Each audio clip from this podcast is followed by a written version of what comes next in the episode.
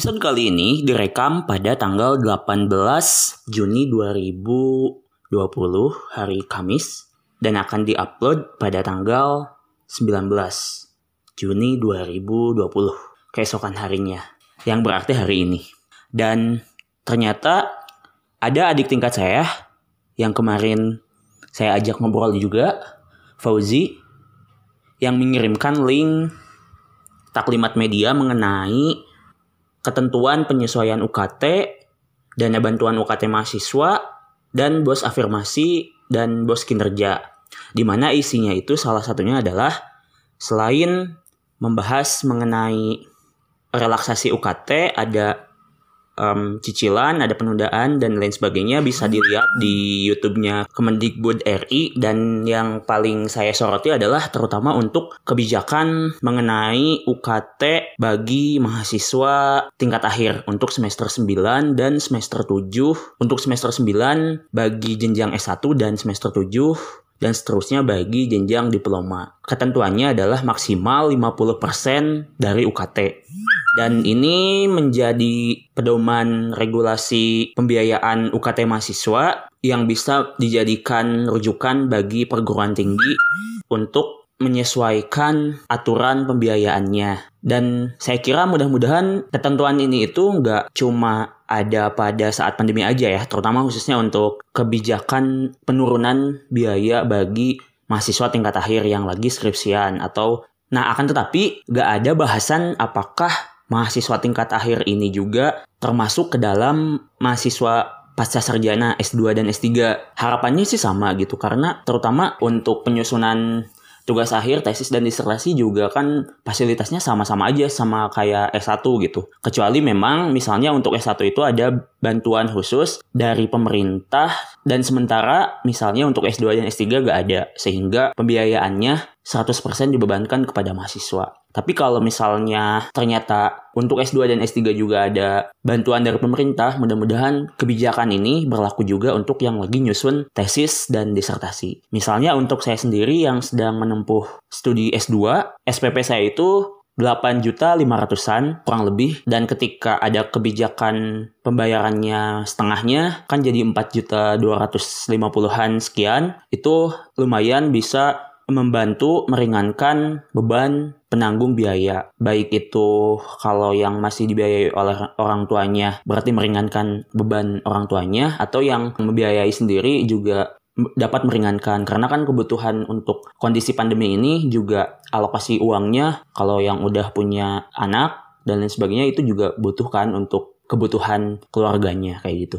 Ya, jadi ini semacam pemberitahuan terbaru gitu. Dan keresahan yang kami obrolkan kemarin di rekaman podcast episode 27 teman duduk podcast tersebut nggak kami tarik sebenarnya. Tapi itu kan obrolan keresahan aja. Dan alhamdulillah sekarang sudah ada kabar baik dari Menteri Pendidikan dan Kebudayaan Mas Nadiem Makarim. Gitu.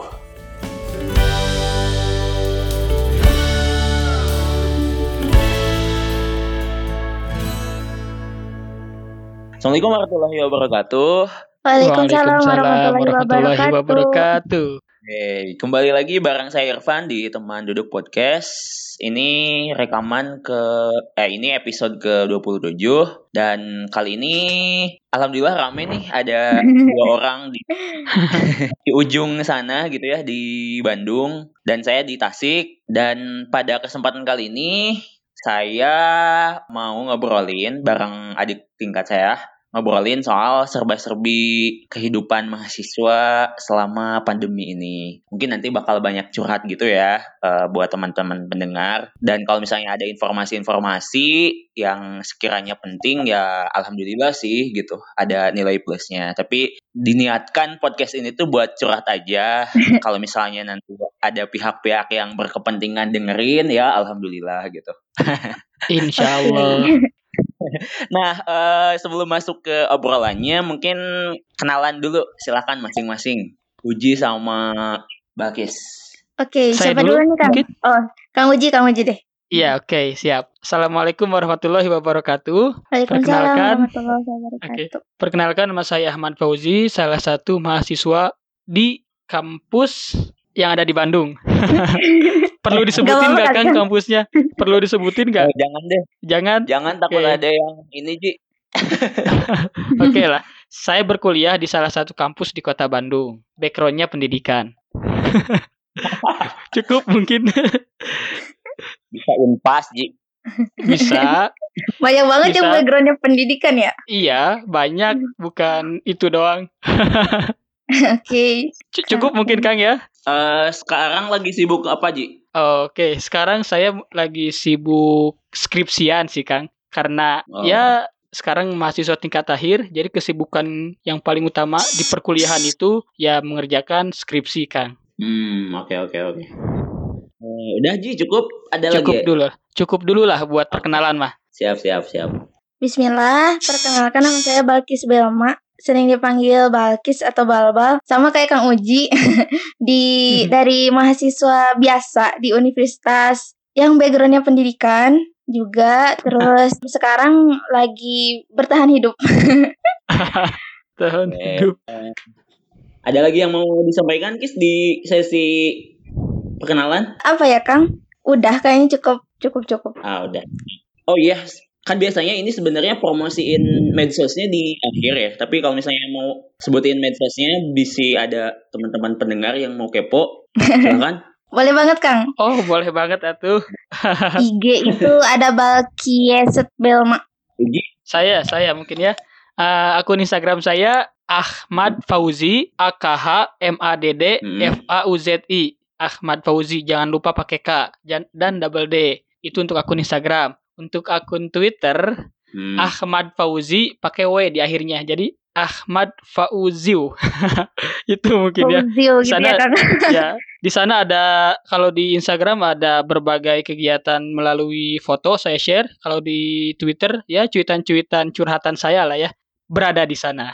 itu mungkin. Oke. Okay. Di di medsos ada nama kampusnya enggak? enggak, enggak. Uh, ada Cuman, deh.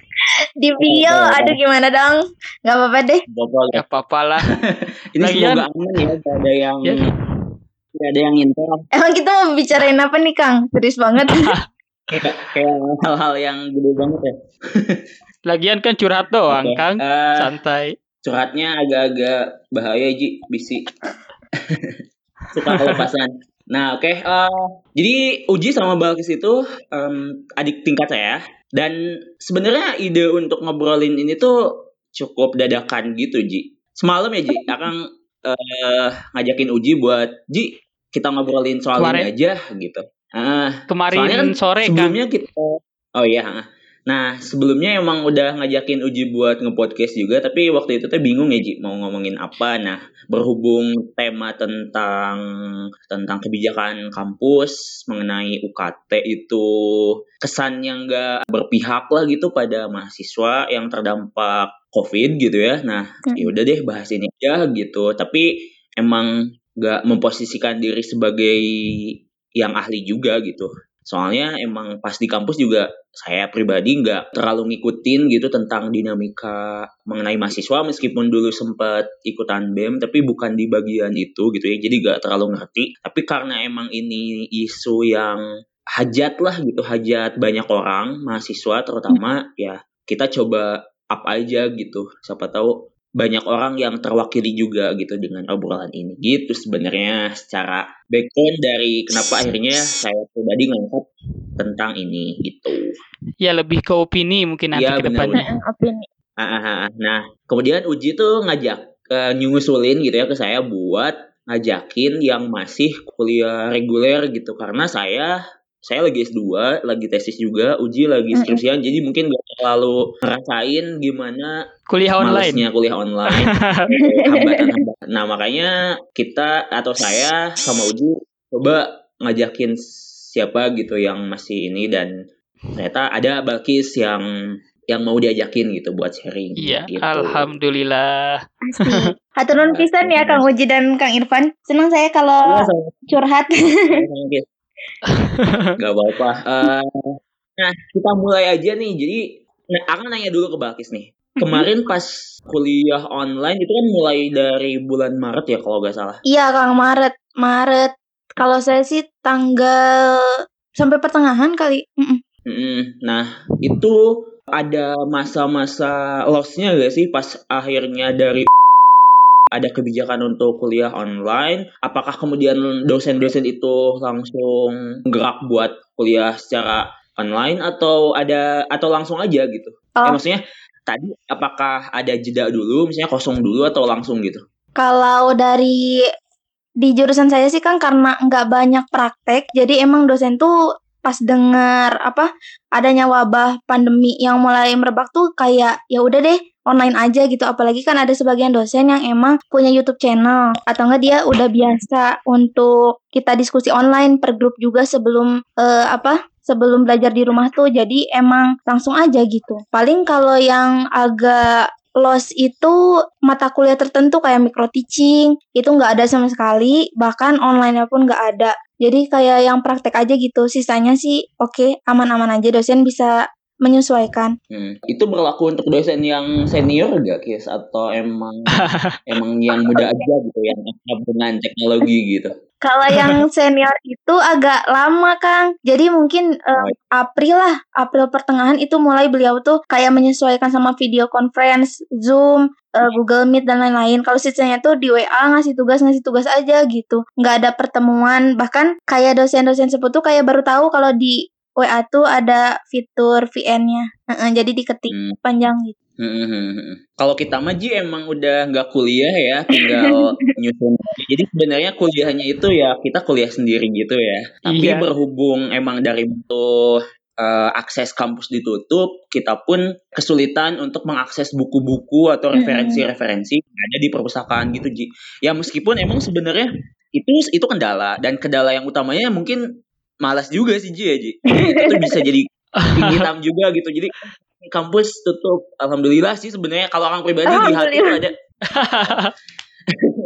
Meskipun kalau ditanya orang tua alasannya kenapa gak ngerjain bukunya mah gak ada gini-gini Oh, gitu. itu alasan alasan mendasar itu. Ya gitu Kang. Jadi Tapi setidaknya tapi setidaknya alasannya juga cukup masuk akal gitu dan Iya, itu cukup dipahami ya. Semua mahasiswa. ah, cukup Iya. dipahami sama orang tua. Astagfirullah. Ya itu Nah, Kang. Jadi Eh, gimana? jadi eh, udah mah kita teh cenderung malas ya, ditambah lagi ini keadaan yang seperti ini. Jadi ya ah bingung lah Kang. Oh, benar, benar, benar. Tapi ke sini ke sini karena emang desakan orang tua buat cepet lulus itu tinggi gitu ya, ya beneran sih emang kebutuhan kita akan perpus tuh itu emang butuh banget gitu dan Akang di Tasik ini gak ada perpus yang buka dan Hmm. gak ada yang bisa dibikin buku juga gitu. Jadi baru kemarin download download jurnal ya emang sangat terbatas gitu. Sementara dari pihak jurusan minta buat cepet lulus ya itu jadi sebuah dilema tersendiri gitu. Ya. Iya, terutama Hmm. kan ini Kang. Terutama kan Hmm. sekarang emang lagi musim pandemi kayak gini, memang ada usulan tuh dari kampus melalui prodi. Katanya penelitian Hmm. langsung saja rubah ke rubah ke literatur katanya. Eh, Oh gitu. lagi musim iya lagi musim kayak gini tuh lapangan sama literatur itu sama-sama susahnya ke lapangan susah nyari data nyari orang-orang literatur susah nyari buku kita kan perlu buku ya sedangkan pusat buku itu di perpustakaan sedangkan perpustakaan pada tutup ya alhasil Hmm. dengan sangat terpaksa kalau ada biaya ya kita belilah dan itu nggak sedikit kalau misalkan literatur kan butuh beberapa buku ya Iya. Iya benar. buat penunjang teori-teori dan lain-lain dan tidak semua ada di internet sih buku-bukunya. Dan yang kesal itu Ji sebenarnya emang dari kampus itu secara resmi mungkin ya sebagai suara kampus gitu.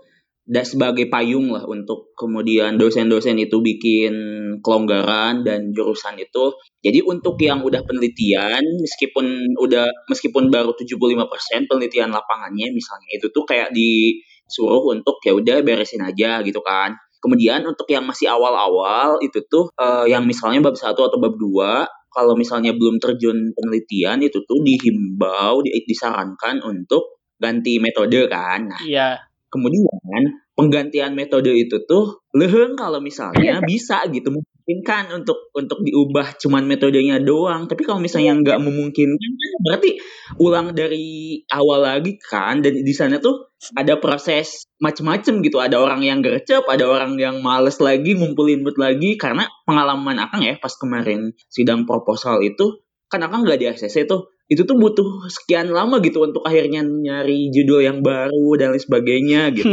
Sementara ada desakan untuk cepat lulus gitu tanpa mempertimbangkan hal-hal yang kayak gini loh Ji. Tadi kayak buku, kemudian kita uh, udah dapat apa belum judul yang barunya, kemudian di ACC atau enggak sama dosen pembimbingnya kan. Itu tuh ada butuh proses gitu loh. Iya, betul, Kang. Dan yang sangat susah itu ya nyari nyari tema lagi, Kang. Itu yang sangat iya, susah. Dari awal ya, Kang. Iya. Apalagi apalagi Ji, misalnya kayak Uji udah bikin udah beli buku nih, uh, udah beli buku yang baru misalnya. Kemarin tentang uh, Prof Azumadi Azra ya pemikirannya. Nah, iya. Loh, misalnya dosen pembimbing itu konsisten, udah ini lanjutin. Tapi kan nggak menutup kemungkinan juga gitu. Ada ada dosen yang kemudian berubah pikiran oh ini nggak cocok atau gimana? Harus ketemu sama tokohnya ya Ji ya karena emang masih ada nah itu nah itu kendala saya Kang. uh, uh, itu tuh udah mah udah mah ya uh, eh, UKT itu harus bayar full kemudian kosan juga harus bayar karena emang udah habis. Tapi uh, bener banget. bener banget kan harus beli buku gitu. Jadi ya tolong gitu pihak kampus tuh memperhatikan sampai ke sini gitu nggak cuman minta duitnya doang gitu iya jadi Tapi kalau kan, menurut saya kalau menurut saya ya jadi kampus itu nggak tahu kalau misalkan masing-masing dosen itu punya standarisasi masing-masing gitu. Hmm, Oke okay iya. lah boleh boleh dari prodi nanti tadi ada kebijakan katakan kalau misalkan 75% beres bisa lah langsung sidang. Nah, tapi ada beberapa dosen tertentu, termasuk dosen saya dan dosen Akang, mungkin standarnya tinggi. Ya contohnya iya. inilah, contohnya inilah saya. Saya kan udah beli buku nih ya, uh, berhubung berhubung literatur. Saya beli nih bukunya beberapa karya karya penulis yang akan saya kaji. Tapi kendalanya karena penulisnya masih ada, dosen pengennya ketemu langsung wawancara. Gimana coba? Di tengah pandemi. Itu standar dosen yang nggak bisa diturunin kalau menurut saya dan harusnya harus diturunin di tengah pandemi kayak gini. Gitu nah, benar benar. Akang juga ini sih kan udah sharing juga ke Uji ya uh, mau penelitian tentang pesantren. Sebenarnya dosen pembimbing Akang tuh bilang kalau mau lanjut silahkan tapi berarti konsekuensinya adalah nunggu pandeminya beres. Dan ini gak jelas kan kapan pandeminya beres. Aduh. atau yang kedua kalau misalnya mau ganti judul sok aja gitu. Jadi bapak ikut tapi ini tuh sebenarnya Bapak ikut itu pas kemarin ngomong kalau misalnya nanti akan udah nemu dan misalnya udah bikin proposal yang baru kemudian gak di SCC belum belum tentu itu. ikut. Belum tentu ikut. Dan itu bingung gitu loh makanya Akang ini pasti nggak ngerjain gitu dari kemarin kumpulan terakhir gitu ya bulan Mei. Sekarang udah hampir sebulan tuh akan nggak ngerjain karena emang ya itu gitu. Bingung ya kan harus baca lagi harus uh, ngumpulin referensi lagi. Sementara yang kemarin uh, pesantren itu sebenarnya udah cukup banyak udah lumayan lah gitu ngedownloadin jurnal-jurnal kayak gitu. Meskipun belum sempat dibaca sih gitu. Kayak gitu Ji. Jadi emang dinamika uh, atau realita dari keinginan dari kampus untuk dipermudah itu pada faktanya sampai tataran bawah itu nggak nggak semulus itu gitu. Iya. ada kayak tadi misalnya dosen dosen ya ada ada standarisasi tersendiri karena nama dosen tercantum di skripsinya atau di tesisnya mahasiswa gitu. Iya benar benar. yang harus di mungkin dijembatani ya oleh prodi terutama gitu bahwa ini kondisinya tuh nggak nggak biasa gitu jadi harusnya ada ada dorongan lah gitu ke dosen pembimbing untuk turunin kualitas bukan turunin kualitas sih kayak ya, turunin ya? standar ya? mungkin ya standar lah kan kalau kita bahasakan. Nah, jadi dosen itu mencoba memposisikan diri sebagai mahasiswa juga gitu, Ji. Apalagi di tengah pandemi kayak gini, maksud saya gitu. Meskipun sebenarnya akan juga refleksi sendiri sih. Jadi kenapa akhirnya sekarang terhambat juga gitu ya? Karena emang pandemi kan di luar jangkauan kita ya. Iya, Dan kita benar, tuh sebenarnya bisa merespon bisa merespon sikap kita. Nah, akan tuh menyesalkan kenapa nggak nyicil dari dulu pas semester 3 gitu. Padahal emang de- emang jurusan tuh emang udah nge- ngewanti-wanti dari dulu tuh emang ini udah dapat judul belum dan lain sebagainya gitu. Nah, Kang berpikir ya ini salah Kang juga gitu. Tapi yang lain mungkin sebenarnya udah udah mengusahakan yang terbaik tapi tetap pada faktanya terkendala gitu. Iya. Saya sih yakin, Kang. Saya sih yakin setiap orang sudah berusaha, sudah mengusahakan yang terbaik. Kerasa sama saya gitu. Tapi ketika penulisan skripsi ini, atau Kang mungkin tesis, jadi setiap orang itu beda-beda permasalahan. Nah, benar benar benar. Hmm. Jadi gak bisa gak bisa pukul rata gitu loh Ji antara Iya. wah ini kok ini mah bisa, kok ini mah enggak gitu. Nah, skripsi dan tesis dan tugas akhir yang lainnya itu enggak cuma tentang si mahasiswa gitu loh. Tentang tentang kemampuan ekonominya untuk beli buku misalnya. Kemudian tentang dosen. Dosen punya standar yang tersendiri. Kemudian kalau berkaitan dengan tempat penelitian, terkait, eh, terkait izin dan sebagainya gitu loh. Jadi nggak bisa misalnya, oh si ini skripsinya tiga setengah tahun. Eh misalnya kuliahnya sampai lulus tiga setengah tahun. Terus ada yang lima tahun, ada yang apa gitu. Kalau misalnya yang lima tahun itu emang dia berusaha misalnya, tapi ya emang dia mampunya segitu ya udah gitu. Dan itu tuh bukan perbandingan yang harus dibentur-benturin gitu. Jadi kalau kan sih mikirnya kayak gitu gitu. Iya, saya juga agak setuju. Kecuali kalau memang ya kenapa akhirnya seseorang itu telat lulus tapi alasannya gak jelas karena misalnya main-main doang atau apa nah itu akan juga gak setuju tapi kalau misalnya ada jadi pas skripsi itu ada misalnya tiba-tiba kendala keluarga yang yang misalnya anggota keluarganya meninggal sementara ya Kang. Tiba-tiba Oh, pandemi. jadi gitu. Tiba-tiba Nah, pandemi. makanya, nah, makanya eh, akan ingat kata-kata Pak Am sih sebenarnya dulu pas bimbingan pertama kali skripsi eh, beliau aku nyebutin nama ya. gak apa-apa lah, gak, gak ada yang tahu ini. Oh, jadi beliau tuh bilang tugas kalian sebagai mahasiswa tingkat akhir itu yang pertama setelah ibadah wajib adalah ngerjain skripsi gitu. Jadi jangan Waduh. jangan dulu Heeh, jadi jangan dulu terpukau dengan atau tertarik tergoda dengan misalnya ngajar dan sebagainya dan itu memang benar-benar terjadi gitu jadi banyak teman-teman waktu itu yang emang ngajar dulu kah atau Iya, kerja dan benar-benar. sebagainya Banyak dan ini gitu. akan akan nasihatnya kebayang-bayang gitu tapi pada pelaksanaannya susah, Susah. juga gitu nah ini mungkin nasihat Kadang buat Balkis, Bang. tergoda buat bikin apa Eh, gitu. bener banget Kang. Menjaga Ada- ada- harapan, menjaga semangat biar nggak down itu bener-bener ini banget ya. Susah Butuh effort yang lebih di masa pandemi. Nah, oh iya, Balkis juga katanya semalam lagi bikin eh, slide buat proposal skripsi ya? Heeh, Kang. Iya, udah mulai Oh. ngegarap proposal skrip- eh, skripsi terus nanti mau diujianin di ACC atau enggak. Dan kemungkinan bakal diganti lagi judulnya karena saya tuh lapangan. Lapangan. Iya. Oh. Tapi untungnya baru proposal gitu sih. Mending dari Hmm, awal. Jadi apa? ya, ini ini eh, saran dari Akang kalau saran saran dari Akang based on experience tapi Iya, nggak iya, Akang lakuin. Jadi kalau bisa sih nyiapin ya tiga atau dua judul, gitu. Jadi pas Mm-mm. di misalnya gak di ACC itu karena misalnya alasannya oh ini gak masuk payung penelitian atau apa misalnya pertimbangan lain itu tuh jadi nggak nggak butuh waktu lama untuk akhirnya ngegarap proposal yang baru gitu kalau akan kemarin nggak kayak gitu jadi cuman ini tok ini doang gitu eh, tentang pesantren yang ada kurikulum literasinya di Jogja dan ternyata ini teh kata dosen nggak masuk payung penelitiannya kayak gitu jadi Oh, dan itu tuh gitu. ada ada goncangnya gitu. Nyampe sebulanan lah untuk Ya, akhirnya nemu Apanya gitu. sementara ya? Heeh. sementara dosen tuh ngedesek apa-apa. Nah itu tuh sebenarnya kalau orang ya. Tipikal yang agak riuh gitu. Ke distrak kalau misalnya di di hayo-hayo eh Van yang lain udah ini susah gitu. Maksudnya gak, gak ujung-ujung ini gitu. Gak ujung-ujung nemu. Ya kecuali kalau misalnya dosennya juga ngasih solusi kayak ngasih ide buat judul yang baru gitu kayak gitu Iya, iya. disuruh sembuh tapi kita tetap yang sendiri yang apa yang nyari gagasannya gitu. Bener juga jadi dari terancam saya, ya. Saran juga, Heeh. saran juga dari saya, Bah. Iya Eh, Kang gimana?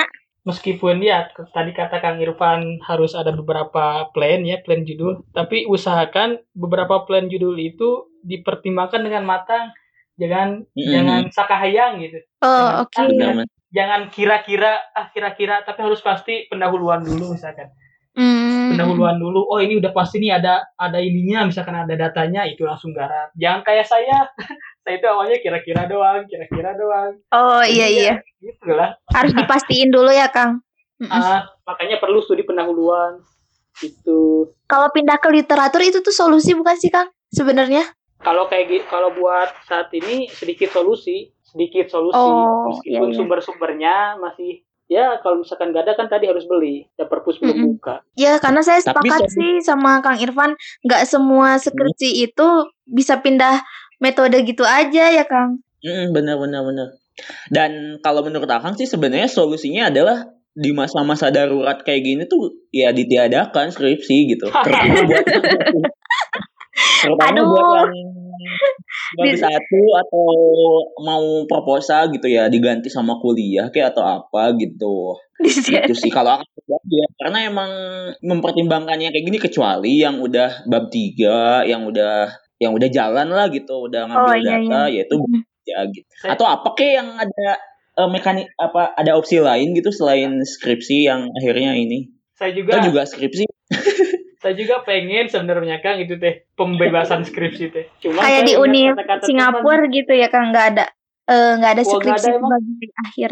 Gimana Ji? teman. saya juga pengen pembebasan skripsi cuman saya teringat pesan teman saya salah satu karya tulis mahasiswa itu ya skripsi katanya kalau kita gak nulis skripsi ya kita gak buat karya apa-apa aja Ya, apalagi buat Tapi gini Ji, pada faktanya skripsi juga masih ada kok yang apa yang yang bayar gitu, yang muruhkan kabatur itu tuh masih ada sebenarnya. Mm-mm. Masih ya banyak ngobrol ke bawah gitu ya ke teman-teman dan sebagainya itu tuh ada yang kayak gitu. Itu perti apa ya kayak alasan akang gitu untuk kemudian bisa menggunakan opsi non skripsi. Kemudian juga setelah nulis skripsi juga emang skripsinya bermanfaat. Banyak juga yang yang yang cuman menuh-menuhin rak doang gitu di perpus gak diinikan. Mm-mm. Kemudian ada kalau gak salah ada opsi non skripsi gitu kan dan bisa diga- dan digantinya tuh dengan kuliah satu semester kalau gak salah setara Iya. dengan SKS kayak gitu kan. saya pernah dengar Nah. itu tuh Nah itu tuh kenapa akhirnya kenapa kemudian nggak dipakai gitu. Padahal kan eh, setiap mahasiswa juga coba deh lihat ada yang emang dia tuh emang suka nulis, ada yang enggak gitu. Jadi nyempet nyempet tingkat akhir tuh ada ada aja mahasiswa yang nggak piawai lah gitu untuk ngutip, untuk memparafrase dan sebagainya. Kemudian harus dipaksain gitu. Nah, iya menurut aku bener Mm. ya yang nulis skripsi yang mau aja yang yang kayak Uji tadi misalnya pengen bikin masterpiece atau karya yang ditinggalkan selama kuliah ya itu yang yang yang kayak gitu doang yang sisanya ya udah pakai pakai yang lain juga toh mereka juga tetap usaha kan tetap bayar tetap ngabisin waktu sekian jam misalnya atau satu semesteran ngerjain tugas juga kayak gitu gitu kalau akan sih mikirnya kayak gitu Mm-mm. dan akan sempat ngomong juga sama temen yang alumni Turki gitu. Jadi kalau di Turki itu tuh skripsi itu nggak belibet gitu kayak di Indonesia. Indonesia kan ada pendahuluan dan sebagainya. Di sana tuh kalau nggak salah skripsi cuma 30 halaman gitu kalau nggak salah. Jadi nggak ada nggak tau ya. Pokoknya bagian mana yang nggak ada, tapi lebih ke kayak kayak ke inti gagasannya gitu loh. Hmm. Inti gagasannya tentang apa, menyelesaikan tentang apa, kontribusi gagasannya terhadap problem yang diambil tuh apa, ya udah gitu kayak gitu sih. Mm-mm. Gak tuh kalau di di di negara-negara lain tuh kayak kayak Al Azhar juga non skripsi kan? ada banyak eh, universitas luar negeri yang non skripsi kata Di Singapura orang juga lain. gitu, Kang. Nah, da- dan ka- kalau eh, apa? Akang sih mikirnya jadi yang nulis skripsi adalah orang yang nanti di kemudian hari dia tuh mempertim eh, dia tuh menargetkan dirinya untuk lanjut ke ke jenjang master misalnya atau ke S3. Jadi mau gak mau eh, skripsi itu menjadi bekal kan, menjadi Iya, bekal benar. kemampuan menulis. Terus kalau misalnya yang udah cukup sampai S1 misalnya jadi guru jadi apalah jadi bahkan dia tuh gak gak gak menggunakan ijazahnya untuk melamar pekerjaan yang berkaitan dengan tulis menulis dan sebagainya ya udah gitu. Ngapain gitu ada? Pemikiran dia rakang aja sih gitu. Mungkin gak sih ada opsi lain selain skripsi gitu? Karena mengingat si skripsinya ini tuh gak terlalu bermanfaat untuk orang tersebut gitu untuk orang tertentu itu. Mm-mm. Beda halnya dengan misalnya yang misalnya ada sesu- ada mahasiswa yang pengen jadi dosen ya dia mau gak mau harus bisa punya kemampuan untuk nulis ilmiah gitu kayak gitu sih. Iya benar-benar. Mungkin aja sih Kang bisa aja kayaknya. Kan- dan dan ini tuh menurut aku masa-masa pandemi itu ya kalau misalnya ada opsi kayak gitu ya harusnya ini tuh momentum yang tepat gitu untuk memperlakukan pintu darurat ini lah katakanlah misalnya Iya benar-benar Hmm. ya. gitu Ji. Saya juga Tapi pernah ya- dengar tuh Kang yang Mm. yang kebijakan dari salah satu dosen kalau nggak salah bahwa di Hmm. kampus itu ada kebijakan non skripsi tapi isi Hmm. kebijakan non skripsi ini tuh seakan seakan-akan nggak ada karena banyak yang nggak tahu gitu. Atau untuk Hmm. jurusan tertentu aja gitu Kang. Yang ada karyanya. Kalau yang saya tahu sih juga seni musik, seni rupa itu ada non skripsi dan banyak yang mempraktekkan. Jadi mereka emang bikin karya gitu. Kayak Tata Busana pun eh, skripsi itu nggak nomor satu, tapi yang nomor satu adalah karyanya dia bikin fashion eh, pengantin misalnya gitu gitulah. Enggak, Pak. Mhm. Kalau kata dosen yang yang waktu itu ngejelasin, katanya diganti sama perkuliahan satu semester katanya. Ya, Itu benar, mengganti skripsi. Tapi Oh, gitu. kata beliau, tapi kata beliau, ini kata beliau ya, itu salah satu penghinaan buat mahasiswa katanya. Karena ya karena nggak ada karya katanya. Kalau Akang Ji mikirnya justru sebenarnya kebijakan ini tuh ada, tapi nggak digunakan dengan alasan apa, Akang juga nggak tahu gitu. Yang akhirnya emang ini tuh info ke bawahnya jadi gak terlalu populer gitu di kalangan mahasiswa dan akhirnya gak diambil gitu karena memang kebijakan non skripsi ini teh harus memenuhi kuota minimal misalnya kayak gitu jadi perkuliahan tuh gak bisa cuma satu orang Oh, gitu. jadi iya, harus iya. misalnya ada gitu sih kayaknya sih Iya. yang akhirnya ini tuh gak, gak terlalu populer ya bagusnya sih mungkin dari pihak BEM atau riset litbangnya lah penelitian dan pengembangan atau apa gitu riset yang menstudi ini gitu Hmm. kalau Iya, misalnya ada ya ada itu di studi dan kemudian dijelasin dipublikasikan lagi gitu diedukasi diedukasikan ke seluruh mahasiswa gitu jangan ditutup-tutupi kalau misalnya ada kayak gitu Ya kalaupun emang ada, sebenarnya benar tadi kata Kang, Kang Irfan, masa-masa pandemi ini adalah waktu yang tepat Momen untuk terbaik. Mm-mm. eh, mengeluarkan kebijakan itu, kalaupun ada ya. ya itu. jadi gini loh Ji emang tuh mikirnya terutama nih kayak di kampus kita kan nggak ada kebijakan penurunan UKT atau SPP untuk mahasiswa yang udah nggak aktif kuliah kan kayak cuman tugas akhir doang jadi kalau Hmm. S1 itu semester 9 tuh di beberapa kampus tuh ada ini loh Ji ada kayak kebijakan turun 50% Nah, Iya, itu saya. di kampus kita tuh gak ada misalnya akang S2 bayar delapan setengah ya itu tuh meskipun akang cuma ngontrak tesis doang itu tuh bayarnya delapan setengah gitu loh. Jadi gak gak adil gitu. Padahal kita fasilitasnya cuman perpustakaan sama bimbingan doang gitu ya. Mm-mm. bimbingan sama sen doang. Nah itu tuh kayak kita juga gak pakai kelas gak pakai eh, fasilitas yang lain lah gitu.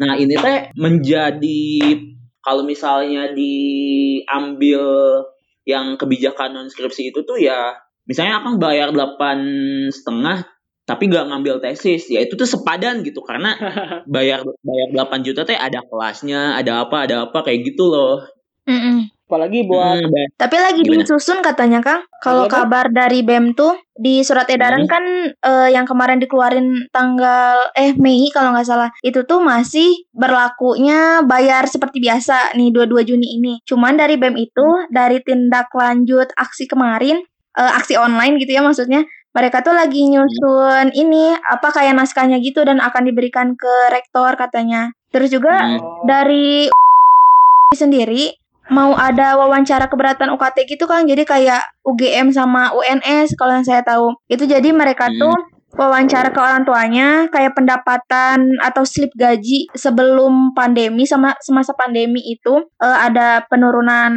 ekonomi lah atau sebagainya nanti kebijakannya juga macam-macam jadi ada ditangguhkan atau ditunda gitu ya ada diturunkan. Yang 50% tadi ada dicicil sama ada pembebasan sama sekali kayak gitu kabarnya.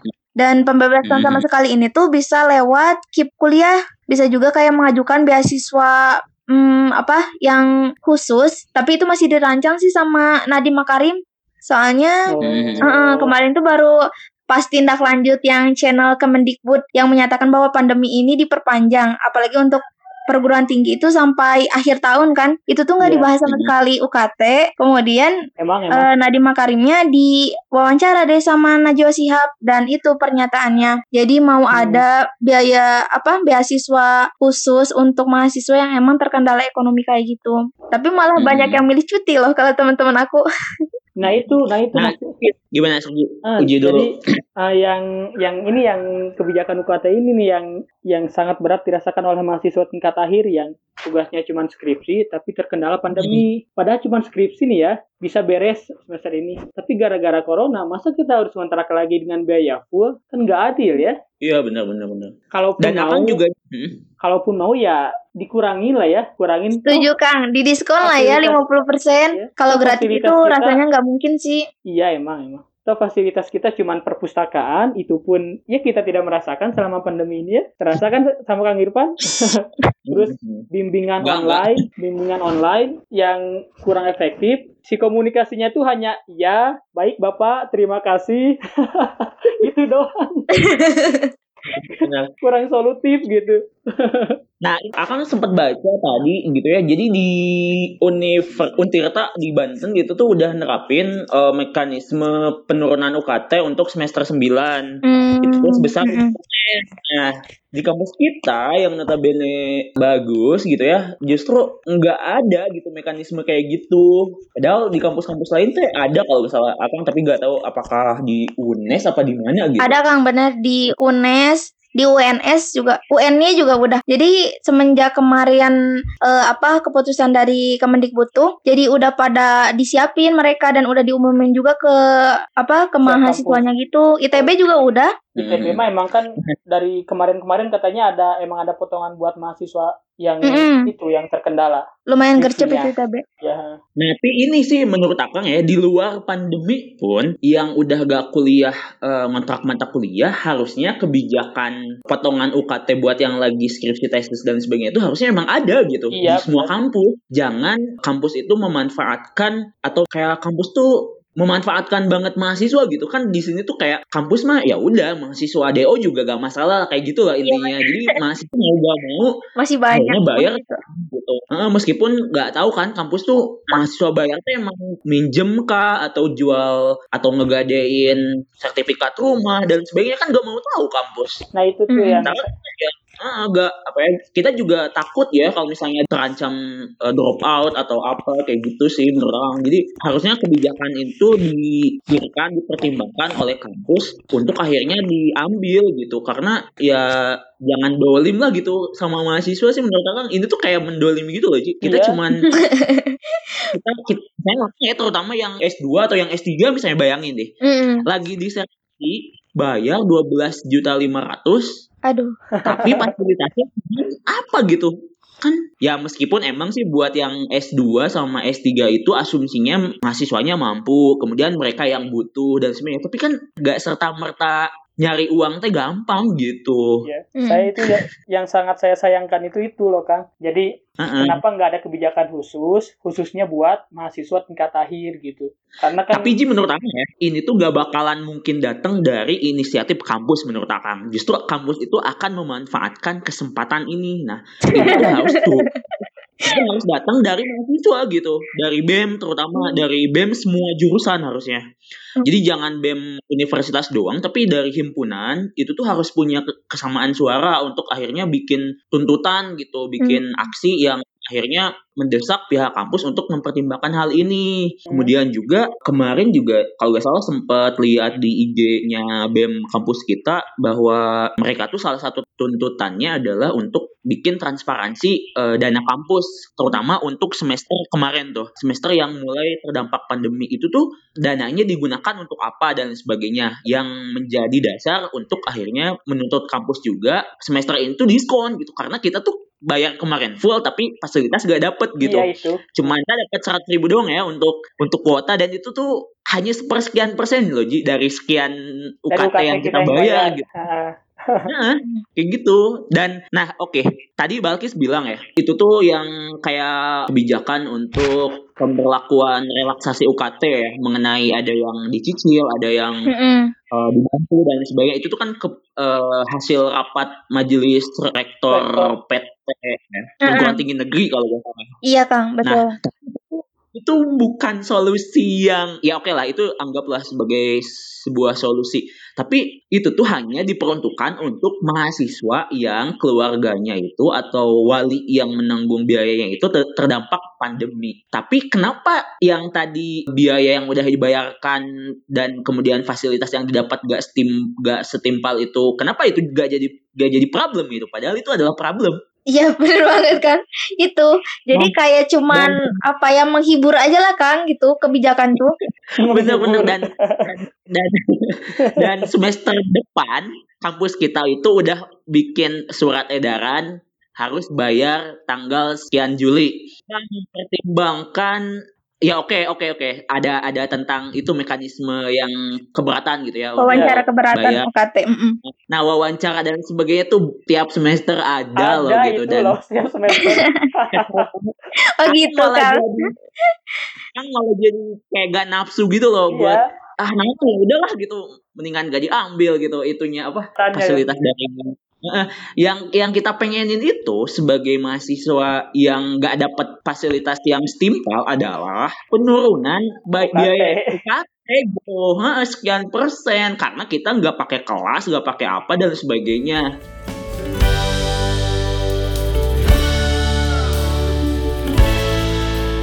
Jadi untuk penurunan UKT itu nggak untuk semua mahasiswa ya diberlakukan untuk semua mahasiswa, itu nggak mungkin karena kampus juga punya kebutuhan untuk menggaji karyawan, bayar listrik dan lain sebagainya. Emang emang itu tuh biayanya senormal eh, segede yang normal sebelum adanya pandemi kan nggak juga gitu. Makanya transparansi biaya kampus itu ya harusnya dipublikasikan gitu jangan sampai justru menimbulkan kecurigaan di kalangan mahasiswa ini uang lari ke mana gitu. Iya bener uang segitu gedenya. Nah, kan uang tuh ada misalnya sekian triliun ya untuk IPB itu kalau nggak salah pendapatan apa gitu? Akan lihat itu tuh 1,7 triliun untuk per tahunnya eh, sorry oh ya untuk per tahun katakanlah.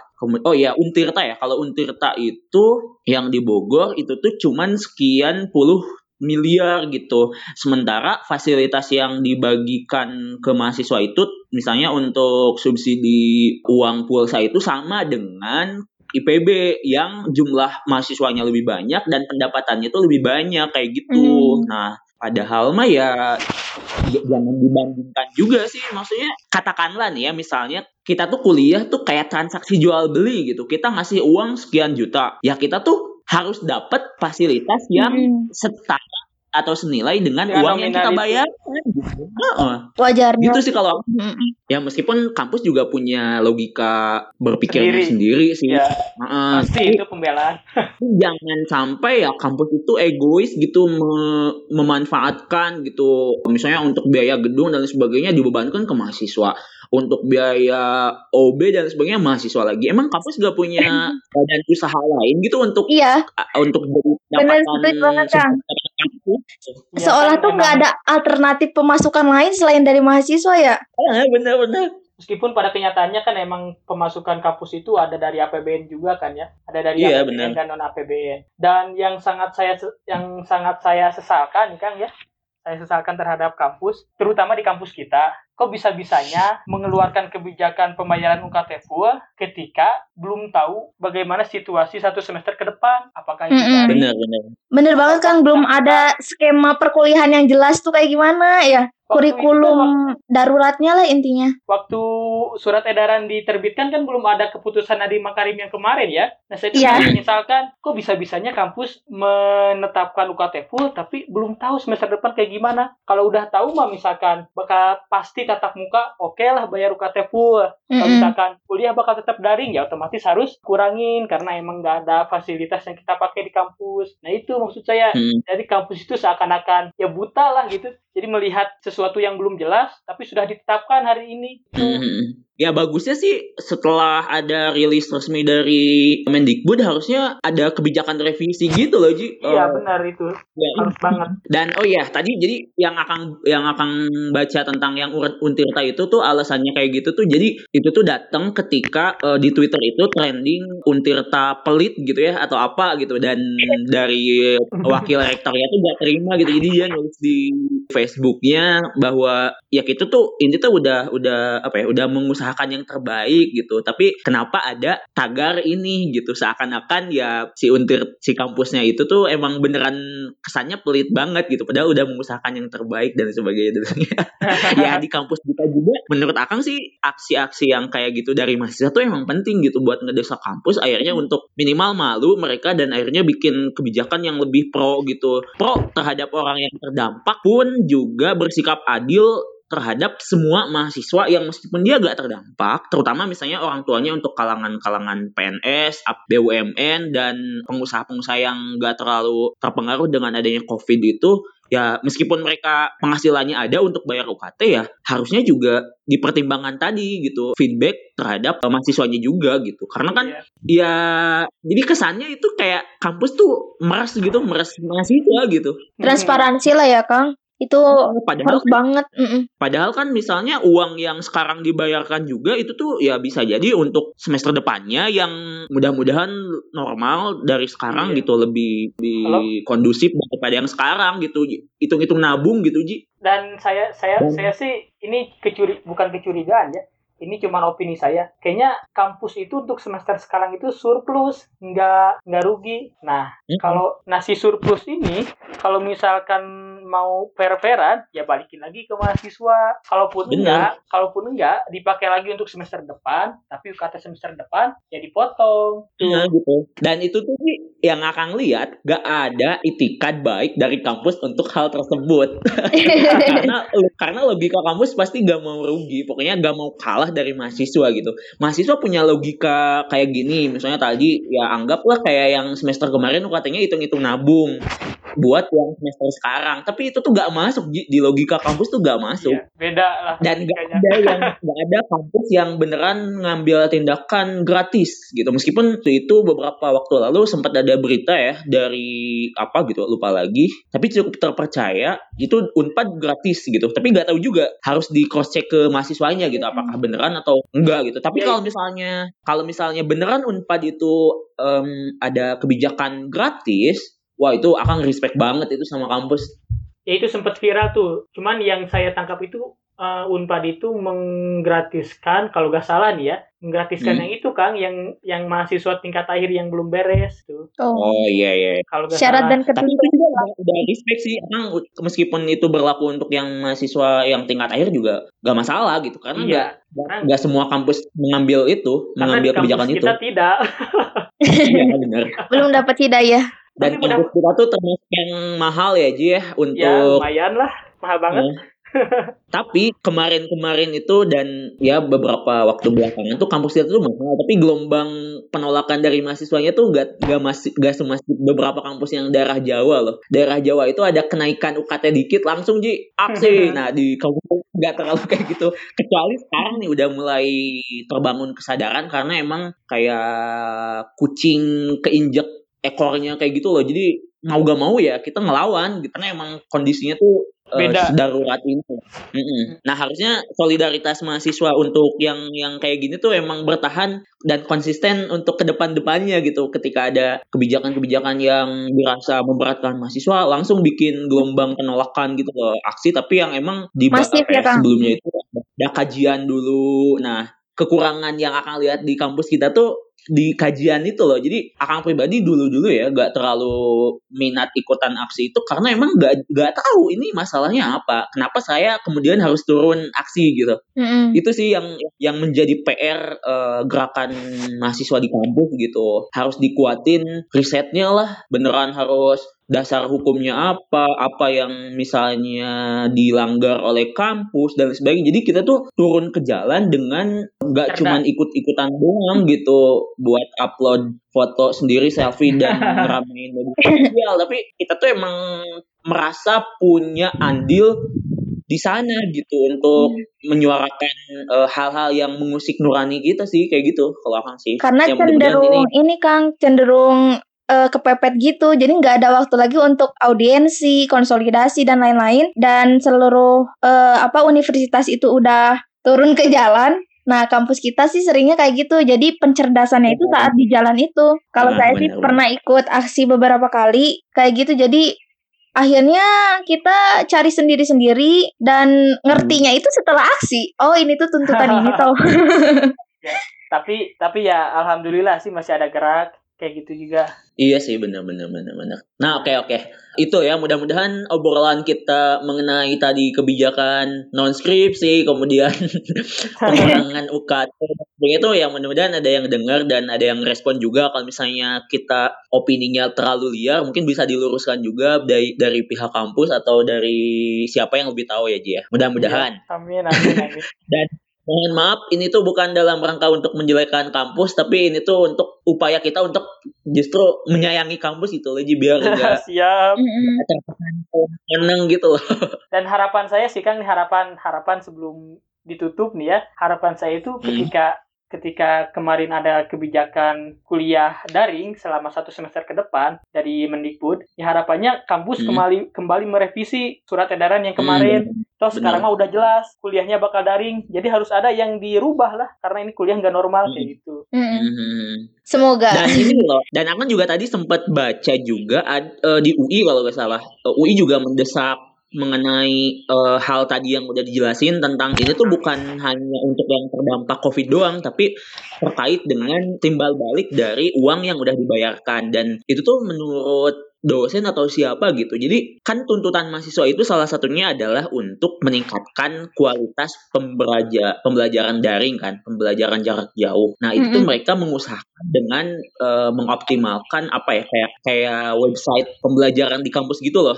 Oh, Akang nggak tahu di di di kampus kita tuh apa sih namanya? Jadi ini ya Kang, apa terkait SOP-nya mungkin ya? SOP perkuliahan daringnya diperjelas gitu? Iya mungkin Itu teknis. salah satunya dan mungkin sumber belajar gitu loh Kis. Dan dan ada si dari presiden BEM-nya kalau gak salah ya entah UI atau kampus mana ya itu tuh nggak nggak cukup membantu mahasiswa ya. Itu mungkin bisa jadi salah satu opsi. Tapi itu tuh hanya sepersekian dari kebutuhan mahasiswa gitu. Karena bahan-bahan kuliah itu yang gak cuma dari sana doang gitu. Kita butuh referensi yang lebih primer misalnya dari buku dan dan sumber-sumber lain kayak gitu. Jadi pembelaan dari pihak kampus bahwa kampus itu akan meningkatkan kualitas pembelajaran jarak jauhnya itu ya cuman dalih do, cuman pembelaan doang gitu. Gak gak membantu sama sekali gitu. Itu tuh Iya benar. banget gitu. Aduh Mungkin kampus mikirnya, ah nanti juga lupa. Soalnya mahasiswa itu kadang ngegertak doang Kang. Ya tadi Iya, kurang nah ini masif dan kurang konsisten kalau nuntut Nah, ini apa-apa salah, tuh. satu, salah satu Hmm. kecurigaan saya juga nih, Kis. Jadi saya saya mah udah curiga kayaknya kampus itu nggak nggak takut sama aksi mahasiswa. Jadi ya biarin lah mahasiswa aksi cina. Nah, kita mah tapi dengan pendirian kita, saya curiga kampus mikirnya kayak gitu sekarang loh.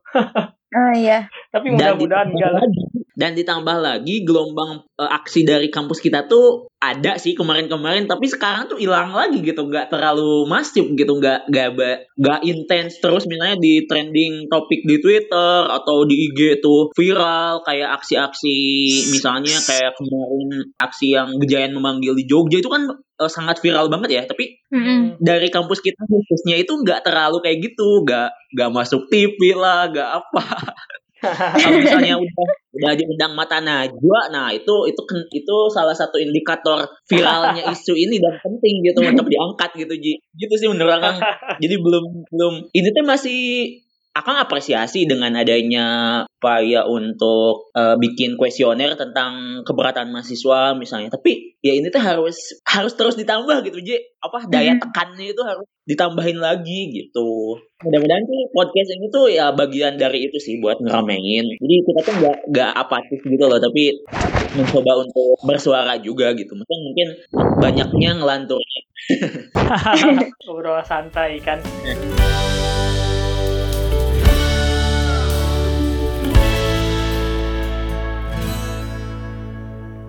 Oke untuk ini Ji terkait tentang kosan Ji Nah, akan kemarin baca kan di Mojok itu di terminal Mojok. Jadi bukan yang Mojok regulernya, tapi lebih kayak jadi tingkat kurasi tulisannya tuh gak terlalu ketat. Itu tuh kan ngebahas salah satunya tentang dilema kosan. Selain. Iya, sama mengenai bayar UKT yang di depan mata, kemudian diperparah juga ini dengan adanya kosan terutama Ji untuk mahasiswa yang di luar kalau misalnya taruhlah kita kampusnya di Jawa ya. Nah, itu tuh terutama untuk yang di luar Jawa, misalnya yang di Kalimantan, di Sumatera dan lain sebagainya. Jadi mau gak mau dia harus membayar uang kosan Iya, karena di kosan itu ada nah kalau misalnya nggak bayar berarti ya sama ibu kos dikeluarin gitu. Dan di sana tuh menurut aku juga gak sepakat gitu dengan sikap kalau misalnya ada yang beneran real kayak gitu. Itu tuh gimana gitu letak hati nuraninya ibu kos gitu. Ta- Tapi saya pernah baca juga nih Kang nih. Emang ada Hmm. yang kayak gitu Kang. Ada banget Kang, banget. aku itu mah. Pengalaman apalagi Balkis tuh. Saya sempat baca di Twitter ada yang share percakapan WA sama ibu kosnya. Hmm. Itu ibu kosnya jahat banget Kang. Jadi maksa buat bayar. Kalau ya tadi kalau nggak bayar dikeluarin dan Alah. bayarnya dipatok minimal satu juta. Wah kata saya ini ini udah gak masuk akal ini ibu kos. Kalau Akang sih ini kosan kemarin bayar kemarin bayar teh setahun. Jadi masuk tuh September berarti nanti September lah ada beberapa bulan lagi untuk naruh barang.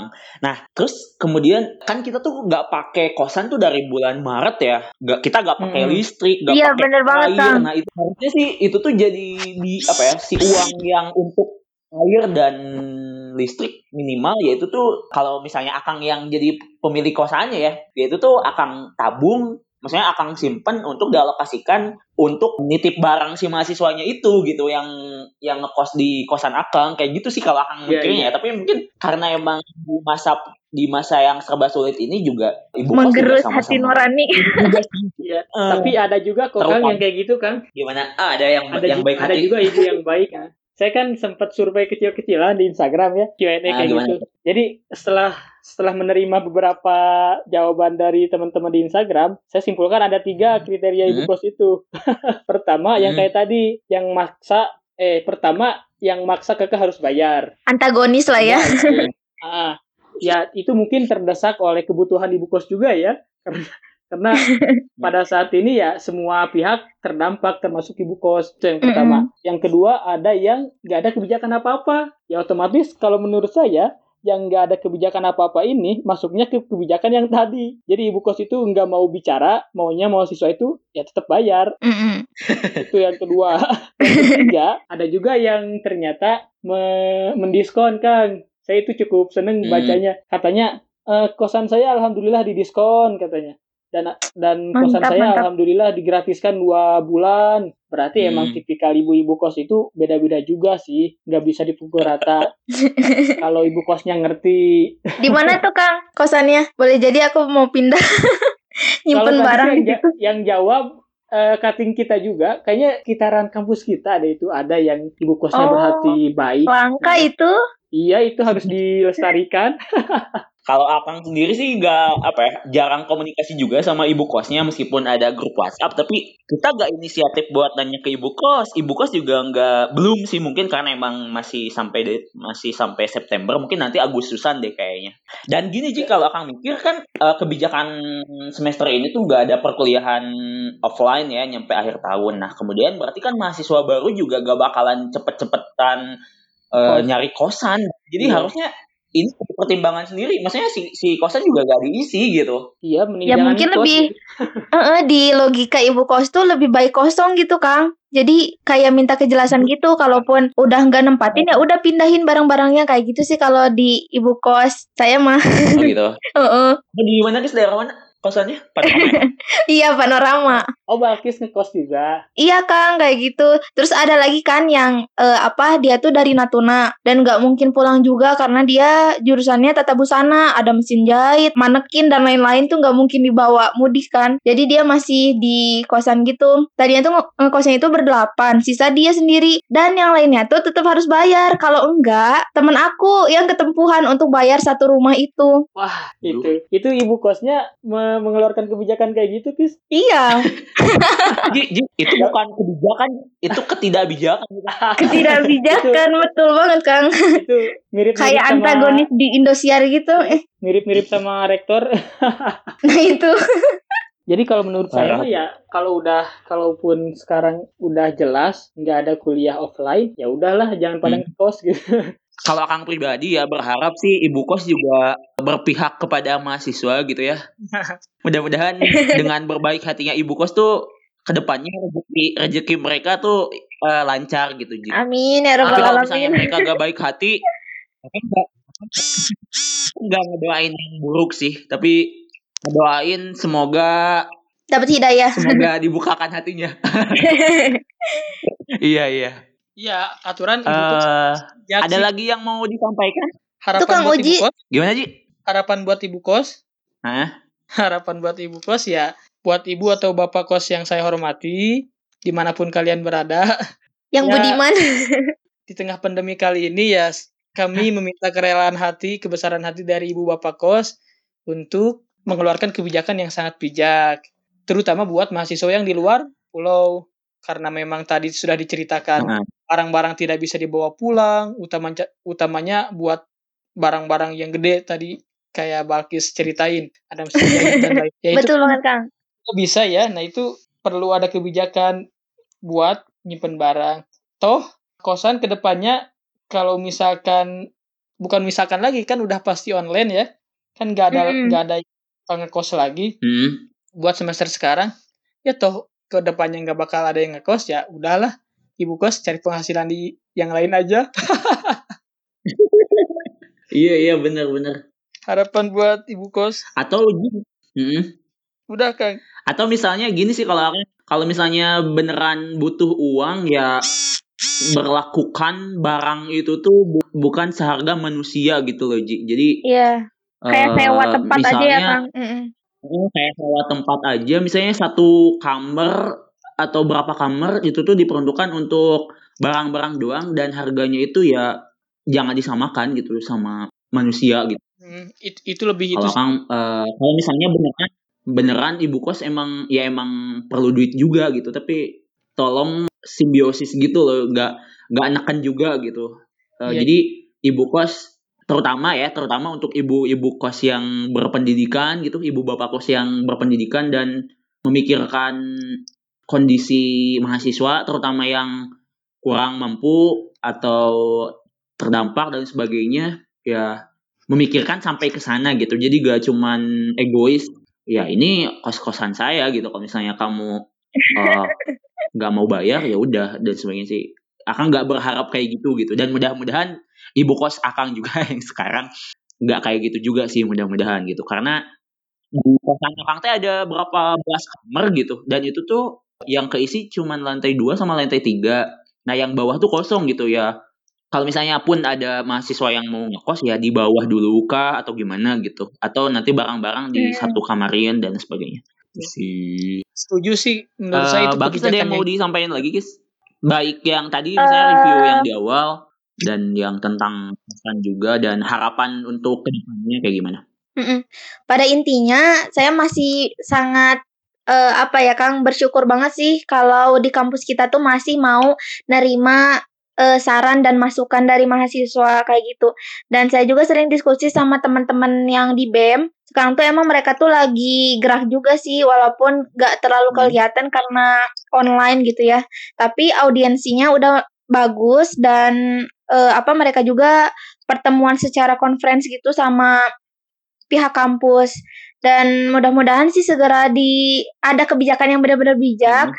yang membawa kemaslahatan gitu untuk kita semua dan alhamdulillahnya di kampus kita tuh nggak ada pembungkaman atau lain-lain lah yang apa yang terjadi di univ lain Mhm. kayak gitu Mm-mm. karena mungkin kita juga tuntutannya secara baik-baik dan kampus juga mau diaudiensi secara baik-baik terus terkait kosan saya juga sama sih harapannya sama kayak Kang Irfan dan Kang Uji karena itu kasihan banget teman saya yang dari Natuna itu dia jauh dan eh harus nanggung gitu ya Mhm. karena itu rumah kayak gitu jadi ah kasihan banget lah intinya mah mudah-mudahan pandemi ini juga benar-benar menggugah rasa kemanusiaan kita untuk saling gotong royong, untuk saling memberi dengan peran kita masing-masing kayak gitu. Udah sih Kang. Mhm. Mantap Balkis. Uji gimana Ji? Eh udah tadi ya? Ah, ada harapan saya- adalah se- sedikit review Kang. Ya harapan saya selaku siswa tingkat akhir yang skripsi, harapannya sih kebijakan khusus ya untuk mahasiswa tingkat akhir yang skripsinya terkendala dan harus memperpanjang masa studi. Ya kebijakannya bisa bisa dengan pengurangan UKT, bisa dengan penambahan masa studi, tapi tidak dihitung telat gitu. Itu menurut saya Mm. solusi-solusi yang cukup baik karena ya kita nggak perlu salah di masa pandemi ini.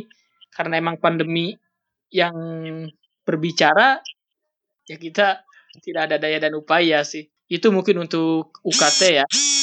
Untuk ibu kos karena berhubung saya juga ngekos dan kebetulan hitungan awal kos saya itu bulan September dan saya itu Hmm. bayar sampai bulan Maret. Dan kebetulan juga Hmm. dari bulan Maret sampai sekarang saya nggak di kosan tapi Hmm. barang-barang ada di sana. Nah saya sih curiga ibu kos masih tetap mau bakal nagih uang kosan. Tapi ya harapannya buat ibu kos nanti adalah diskon-diskon dikit lah. Toh nggak dipakai juga cuman buat nyimpan barang doang. Dan ibu kos ibu kos yang lain se Indonesia Amin ya Allah. itulah kang. Mungkin cukup. Mungkin ini obrolan santai kayak lagi di warung kopi atau lagi di perpustakaan kampus gitu ya. Mudah-mudahan temen yang dengerin terhibur gitu ya. Kalau misalnya ini memang ada unsur humornya dan juga dan juga mungkin tercerahkan gitu ya, terdorong nuraninya untuk kalau misalnya ada temen teman-teman orang kaya di sini yang duitnya banyak gitu ya dan mau berbagi, kami siap menampung ya Ji.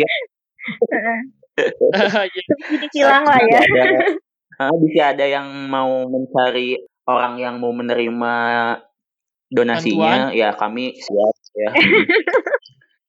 Menerima, siap menampung kebaikan dari dari bapak ibu, dari teman-teman yang yang dermawan gitu.